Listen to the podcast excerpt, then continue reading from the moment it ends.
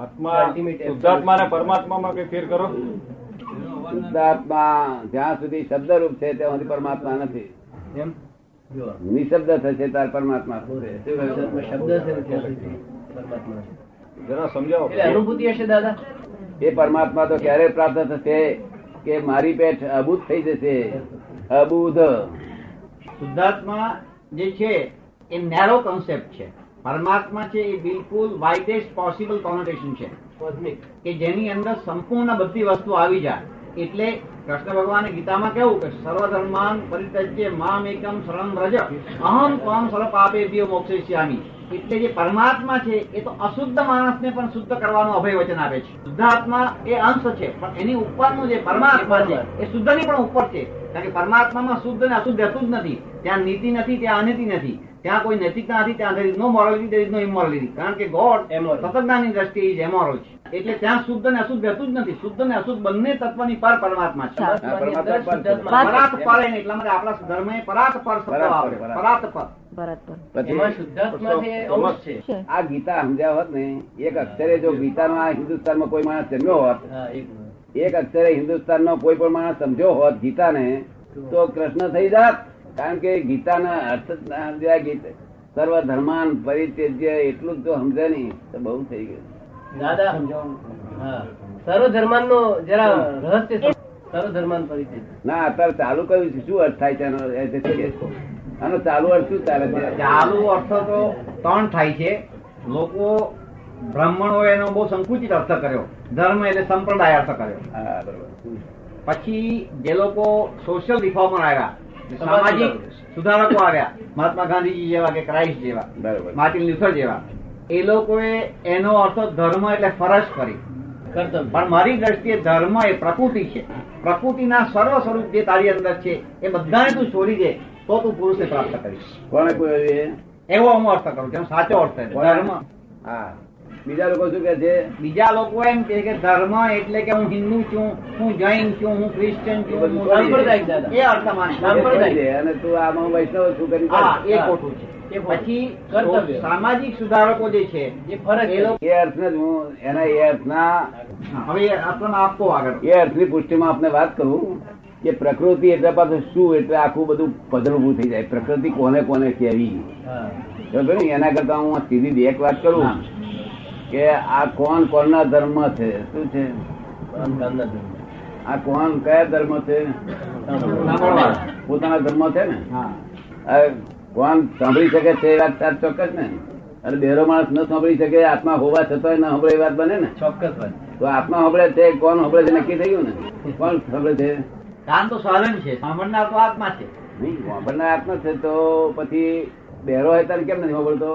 સાધન નથી એની પાસે. માટે કોણ સાંભળે છે? કોણનો ધર્મ જ છે સાંભળવું એ કોણનો ધર્મ જ છે સાંભળવું. આંખનો ધર્મ છે જોવું. નાકનો ધર્મ છે સૂંઘવું. જીભનો ધર્મ છે ચાખવું. જીભનો ધર્મ ચાખવું છે. અને આ સ્પર્શનો ધર્મ સાઈડ બાય એનું બધું જે જાત જાતના જે ધર્મો છે એના ધર્મો પછી મન બુદ્ધિ ચિત્ત ને અહંકાર મન બંધના ધર્મ છે. એ વિચાર જ કર્યા કરે. જ્યાં સુધી વિચાર કરે એમના મન કહેવાય. ચિત્ત. ચિત્ત ચિત્તના ધર્મ છે જે ભટકે ભટક્યા જ કરે છે બહાર ભટક ભટક કરે છે. અહીંથી ઓફિસમાં જઈને તો ટેબલ બેલ ખુરશી હોવું દેખાડે. દેખાડે ના દેખાડે. દેખાડે ના દેખાડે? એ ચિતચિતના ધર્મ છે. બુદ્ધિ બુદ્ધિના ધર્મ છે અહંકાર અહંકારના ધર્મ છે. અને ફક્ત આત્મા પોતાના ધર્મ નથી. એટલે પ્રકૃતિ. શું કે છે? બરાબર. એટલે તું તારા ધર્મ આવી જા આત્માનો ધર્મ શું જાણી હવે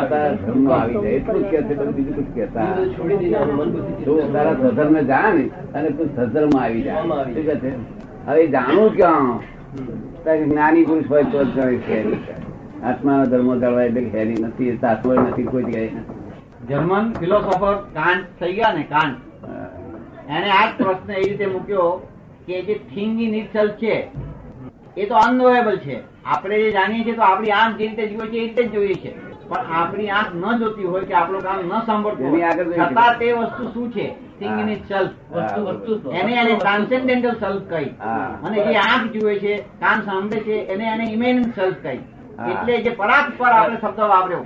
જે આંખ જુએ છે એની પણ ઉપર જે છે કે જે આંખ આંખ જુએ છે.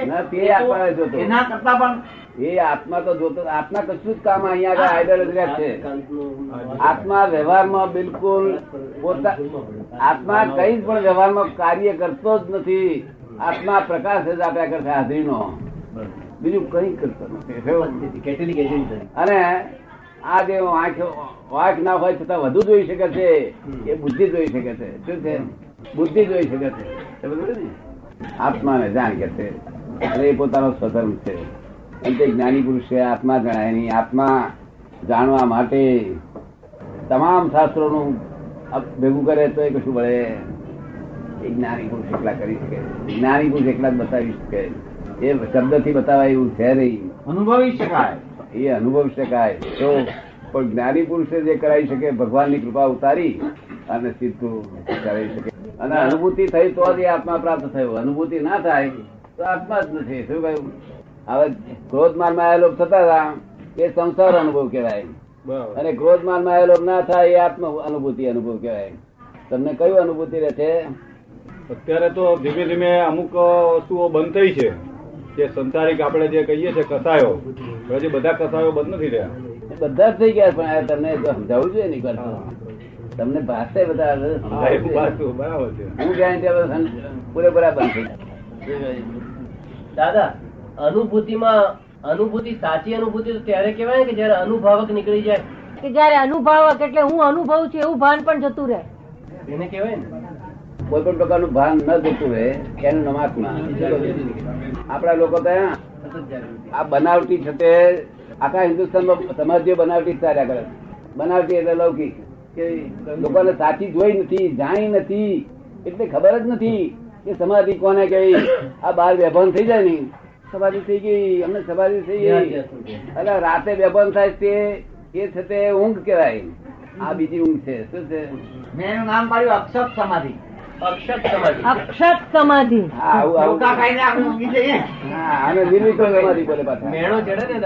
નિર્વિકલ્પ સમાધિ સમજ પડે ને આ સમાધિ. નો? આ તો લૌકિક વાતો છે લોકોને મજા આવે છે આ તો. સમજ પડે ને? આ બધું લૌકિક છે. સમાધિ તો નિરંતર રહેવી જોઈએ. આયા પછી જાય નહીં. આયા પછી જાય નહીં સમાધિ કહેવાય. જાગૃતિને જોનાર આત્મા કહેવાય કે જાગૃતિ આત્મા છે? જાગૃતિ ને જોનારો આત્મા કે જાગૃતિ પોતે આત્મા છે? જાગૃતિ પોતે જ આત્મા. આત્મા કોઈ બીજી વસ્તુ નથી જાગૃતિ છે.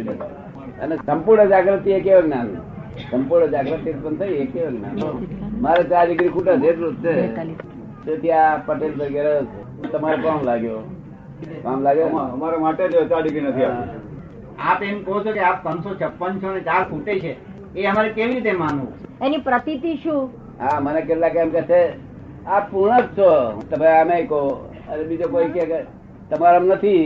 તે જ કે બંને જેટલું દેવું જેવું દેખાય એવું કે માણસ શું?